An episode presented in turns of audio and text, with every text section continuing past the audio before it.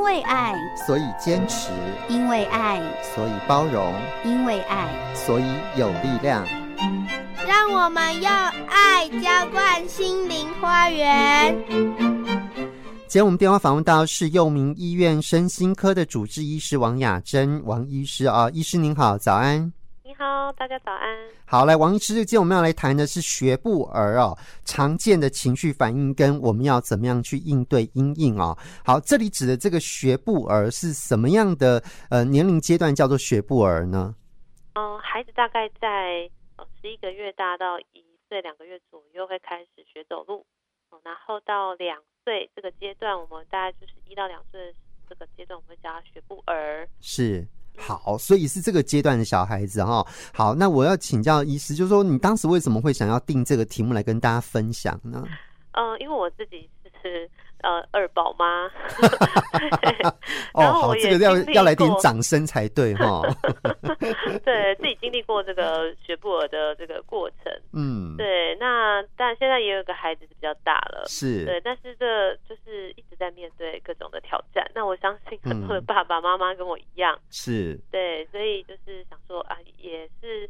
知识分享也是经验分享，让大家一起彼此给力，这样 是哎、欸，医师会不会常常有人问你说啊，你自己是身心科的医师哈，你应该是很很知道这些东西啊，很能够面对，会不会常常有人这样在问你？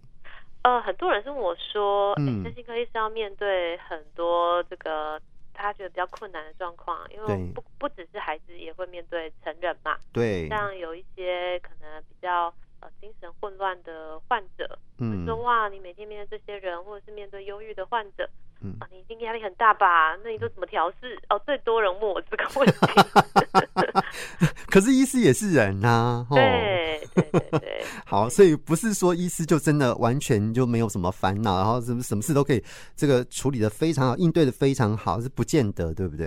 就是，但是我们比起一般的人，可能有更多的资源可以使用。因为我们有学习相关的知识跟应对嘛，嗯、那我们也会累积一些临床经验。嗯，对。可是呢，真的实际上当妈妈之后，觉得哇，还是有这个 落差。对，哇，这个整天泡在小孩堆里面的时候啊，我觉得家长都非常的不容易。真的，哎、欸，真的，因为第新手，特别是新手第一次当个爸爸妈妈的时候，哦，那时候真的是。不知道怎么去应对才是比较好的，对不对？所以常常会不会面对孩子的状况，其实自己也都蛮呃蛮快崩溃的那种感觉。我就是虽然我是学习相关的东西，可是我面对到孩子，可能是我必须要直接帮他做诊断跟给予一些建议。嗯，但是。呃，我自己实际上养小孩的时候，我也是买了超多育儿书的。都说天啊，这个状况我在医院没有学呢，我还是要再重学一次。好，所以从那个实物经验当中，当然就更能够体会到，如果一般的家长哈，面对到这种学步儿的这种小孩子哈，那你就。就更能够体会那个心情是什么了哈。那自己走过这个经验，当然也可以把这个经验分享一下，或许能够呃提供给这个家长，可以有一些方法这样子。那我想请教这个医师，就是为什么那种小朋友常常会崩溃哈？这是什么原因？嗯，因为孩子啊，他们在发展的过程当中，他们会先发展的部分是他们的这个呃动作发展会先出来，嗯、语言发展会。比较慢一点，是对。那其实我们大人呢，为什么情绪不会那么快，就是直接爆炸？哦，那其实有一个部分就是我们的语言发展已经比较成熟了，嗯、我们的感受、我们的需求，我们可以用嘴巴讲出来。嗯，对。但是孩子还没有，对，所以他们行动会比语言来得快，所以他们就会先做了。那做了之后，就是他们可能有一些感受、有一些情绪，他们行动就会先表现出来，是，所以他们讲不出来。所以大人就会觉得说，哎、奇怪，你怎么讲不听？所以我们常常说小孩是半兽人嘛。对，就 是呃，就是半人半兽这样子，是就是呃，像动物一样，就是直接表达，哦，然后直接行动表达，但是搞不清楚他怎么了，因为他不会讲。对对，那第二个部分是因为我们的脑啊，其实有一个部分是呃本能相关的这个呃脑区，我们我们有一个说法叫做情绪脑。但其实它并不是代表说我们大脑的某一块叫情绪脑，其实它是呃很多的脑的神经连接，哦、呃，我们这个加起来我们叫它情绪脑。那它的意思就是说，它其实是呃，为了保护我们自己，先发展出来的一个呃。这个脑部发展的一个区块，嗯、那它叫情绪脑会先发展完成，因为它其实是有一个保护自我的一个作用。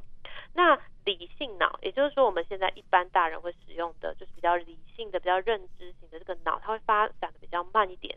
嗯，哦，它其实要到二十几岁，它才会发展完成。是，对，所以孩子的情绪好。发展的比较快嘛，对，理性脑发展比较慢，是。对，所以呢，他情绪会先出来，嗯，对，所以这是我们常常学过的，就是，哎、欸，为什么他就是行动先出来，情绪先出来，怎么都用道理讲不通的原因。哦，好。因为他不会表达嘛，然后他又这个内心有一些需求，他需要让呃对方知道哦，他所以他用身体的部分行为来做一些表现，可是就变成说，那我们必须要懂得孩子现在在表达的到底是什么，他行为现在展现的是在表达些什么东西，这可能就需要家长去呃猜测或者是要去学，对不对？是很需要，而且每个孩子可能有一些地方是不太一样的，所以他真的很需要就是家长。的观察跟推测哦，好，对，哎、欸，啊，如果是这样的话，有没有什么样的原则是爸爸妈妈在面对孩子的时候，他必须要先能够掌握到的概念呢？呃，有哦，爸爸妈妈其实呢，对于孩子啊，很容易就是有这些情绪状况啊，要先帮自己有一个心理建设，就是孩子会这样是很正常的。那很正常的意思就是说，就是。这是孩子的日常表现，他在发展过程当中该有的表现。如果孩子没有表现这些，嗯、你可能反而要担心。哦，好，哎、欸，会不会这样？会不会变成就是说他没有没有这些行为的话，会不会是发展迟缓？这可能要担心，对不对？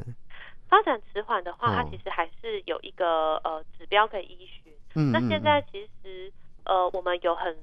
呃，就是很多的资源可以知道说孩子他的发展过程怎么样。像我们每次带孩子回去做那个呃打预防针的时候，嗯，就是医生都会再去确认孩子有没有遵照他的那个发展阶段来去发展，是就是他会让家长去勾选啊，你现在的孩子有没有发展出什么样子的行为啊，嗯，哦，然后什么样子的一个表现，包含大动作、小动作啦，哦，包含他的呃语言，包含他的呃一些就是日常。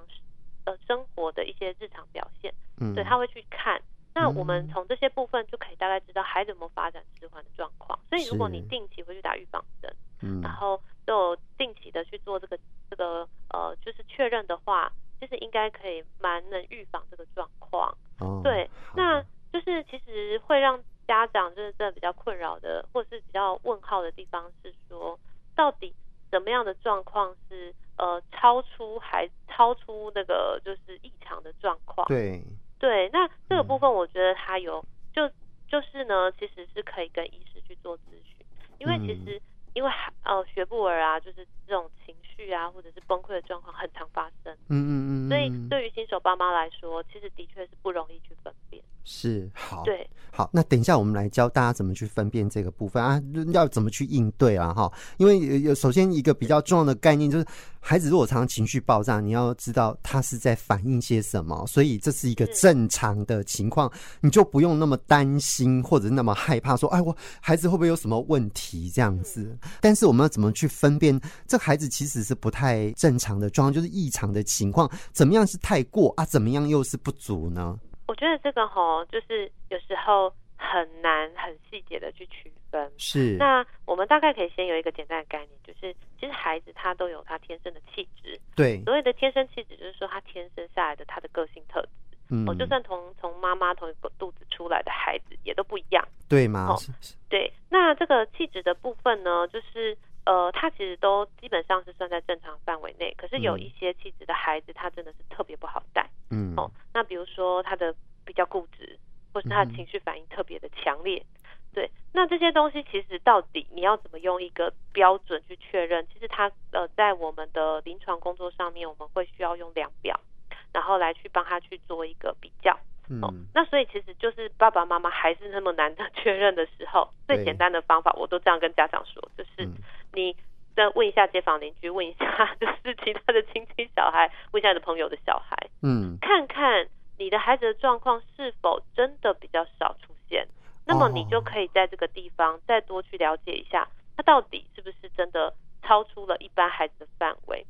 那比较明显让我们觉得一要更高提高警觉的是，有一些孩子，比如说像是呃自闭特质哦，或者是像是注意力不足过动症的这种特质哦，他们其实有一些特别征兆，他是比较需要早一点去注意到。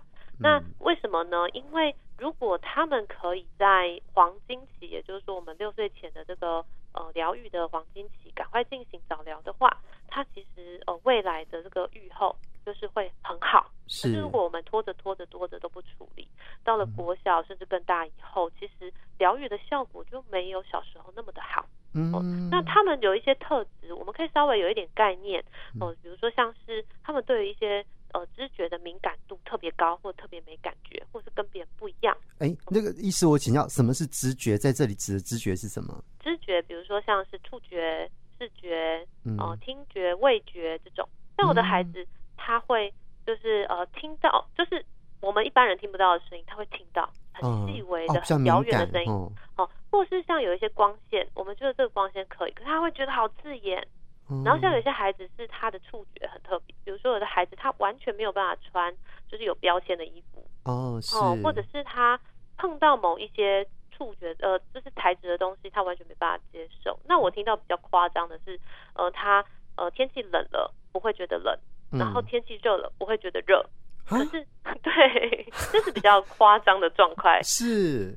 对，哦、呃，哎、欸，可是医师，你刚刚指的这些都是属于比较是异常的状况，对不对啊？是吗？对，这、就是比较异常的。哦、那通常他不会只有这个，通常呢，嗯、如果是自闭特质的孩子，他会有这样子的表现之外，他通常会有其他让我们觉得也很特别的表现。嗯，那这些就真的是要提早注意到，比如说像他会有一些特殊喜好，而且非常的固执。嗯，比如说什么东西都要排一条线，对，一定都是排一条线，然后没有别的玩法，是。然后脸部的表情跟手势是比较少的，嗯，然后语言发展也比较慢，比如说他两岁了还不太会说话，嗯，类似像这样的状况，如果说就是同时出现，或者是陆续的出现，那真的要提高警觉，怎么办呢？赶快带去就是呃大医院的发展评估的那个门诊，是，赶快就医，然后赶快去做。相关的完整的评估，那我们就会知道孩子的状况是什么，嗯、然后就可以赶快协助他。OK，好，所以这个是属于在比较异常的状况嘛，哈，是。啊，可是大部分孩子来讲，应该都不是属于这种异常的情况，是正常的，但是他还是会有那种情绪要崩溃的感觉，可能崩溃之后，爸爸也有时候也会跟着崩溃，这样子，没错。所以，所以如果是这样的情况之下，那这爸妈到底要怎么样去跟孩子相处应对？因为其实爸爸妈妈也很担心，说自己如果不小心的那个反应，其实让孩子受伤或者怎么，会不会造成一些阴影？其实家长会觉得很愧疚啊，哈。是没错，就是家长非常容易，就是凶了小孩之后，又觉得啊，我怎么可以对着小孩这样子？嗯，对。那其实我们在面对孩子的时候，第一件事情啊，其实是。我们大人要先能照顾自己的感受，嗯，对，因为我们有一个稳定的大人，才可以有稳定的孩子。哎、欸，真的，人家都说有快乐的爸妈才会有快乐的小孩，哎，这的确是没有错。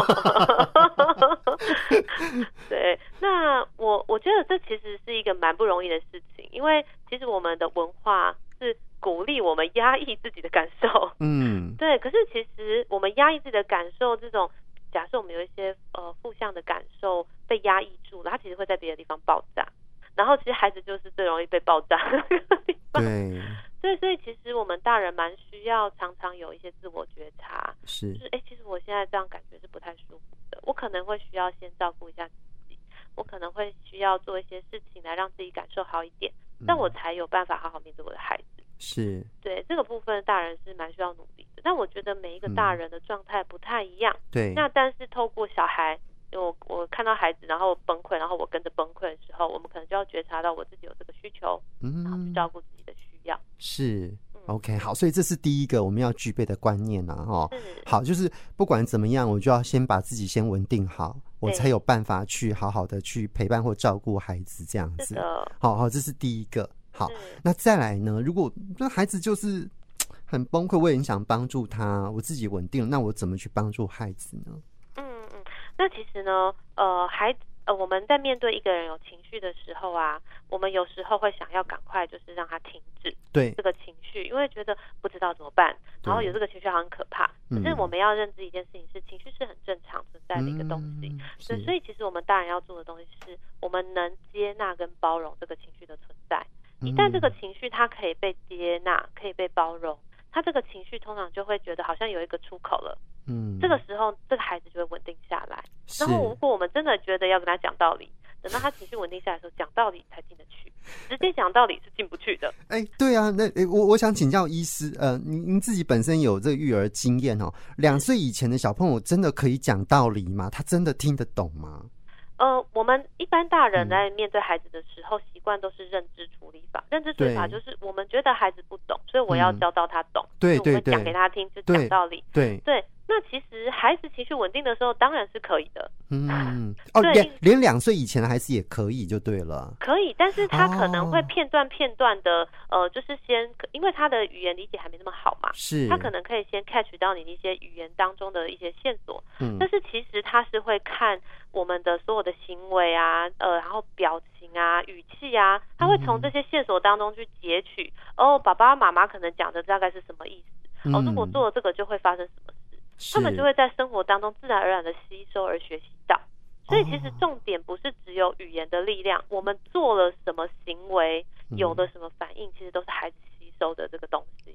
哦，好，所以刚刚医师你的意思是说，我们可以先接纳孩子有这些情绪之后，我们才在最后稳定之后再跟他讲这些事情，这样子。是的。哦，哎，可是要接纳这件事其实就很难呢，不容易哎。非常不容易。对啊，对，其实通常第一件事情是我们要接纳自己能有这样的情绪。嗯、有些人不太允许自己难过或生气，对，这个时候我们也很难允许别人可以难过或生气。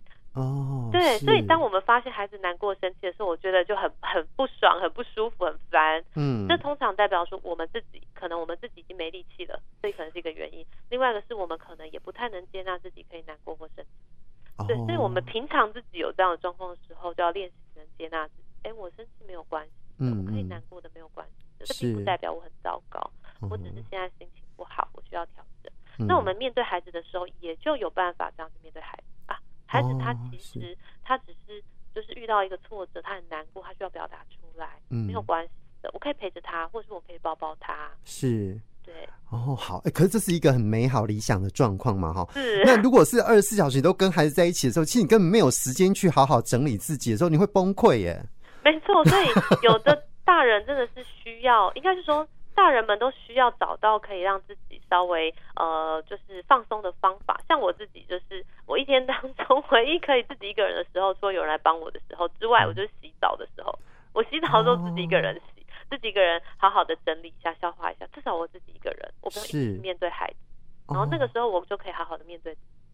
那不同的大人有不同的方法，不然是。出去购物一下啦，嗯，或是呃，就是做一些可以静下来的事情。但我比较建议是，不要只有选择看手机或者是看追剧，就是因为他们会把脑袋呃的容量占据，嗯，所以反而没有办法好好整理自己的内在。是，对，所以我们需要有那个整理自己内在的时间跟空间，之后我们才有办法回来面对孩子。好，所以我这里听到一个东西，就是我们一定要有想办法让自己心灵上面有一个心灵之窗，可以让我可以在里面可以容纳、整理跟处理、沉淀这样子。但是有一个部分也很重要，就是你还是需要有一些帮手啦。因为你如果没有帮手，没有没有一些助力进来的时候，其实你自己很难很难，真的很难找到那个心灵的容纳之窗哈。对，因为我们就是感觉一直在应付各种事情，对呀、啊，好像在打地鼠一样哦。对呀、啊，就觉得停不下来，真的是非常辛苦这样子。是的，好，来，我们最后剩下大概两分钟时间，医师最后有没有什么要补充或总结提醒？就是如果啊，我们大人的状态可以整理好之后，我觉得有几件事情是。就算是学步而，我们大人也要尽可能的去做到的事情哦。嗯，对，就是包含说，如果我们跟孩子啊有做好约定，我们一定要说到做到。嗯，为什么我要讲这个？是因为很多大人会习惯用哄骗的。嗯，对，那哄骗孩子就会发现，哦，你说的跟做的不一样，是，他不会听你的。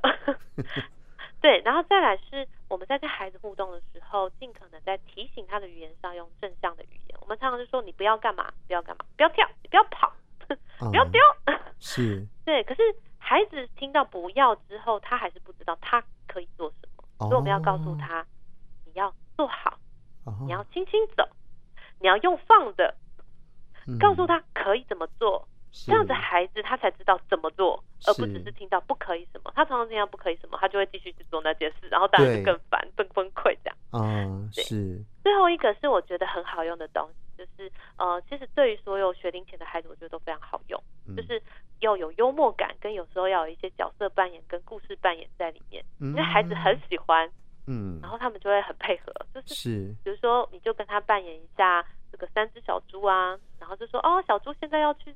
这个盖房子喽，呃，类似用这样子很有趣的方式，他们就会觉得好好玩哦，然后就会配合。嗯，比起很严肃的跟他讲道理，是有时候幽默的角色扮演效果会更好。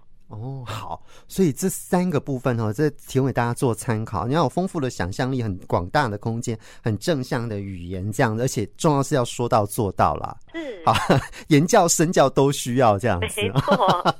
好，那下礼拜我们会去跟这个王医师再来谈，怎么样父母亲如何自我照顾的部分。那下礼拜再麻烦王医师了，谢谢您哦。谢谢，谢谢，好好，拜拜，拜拜。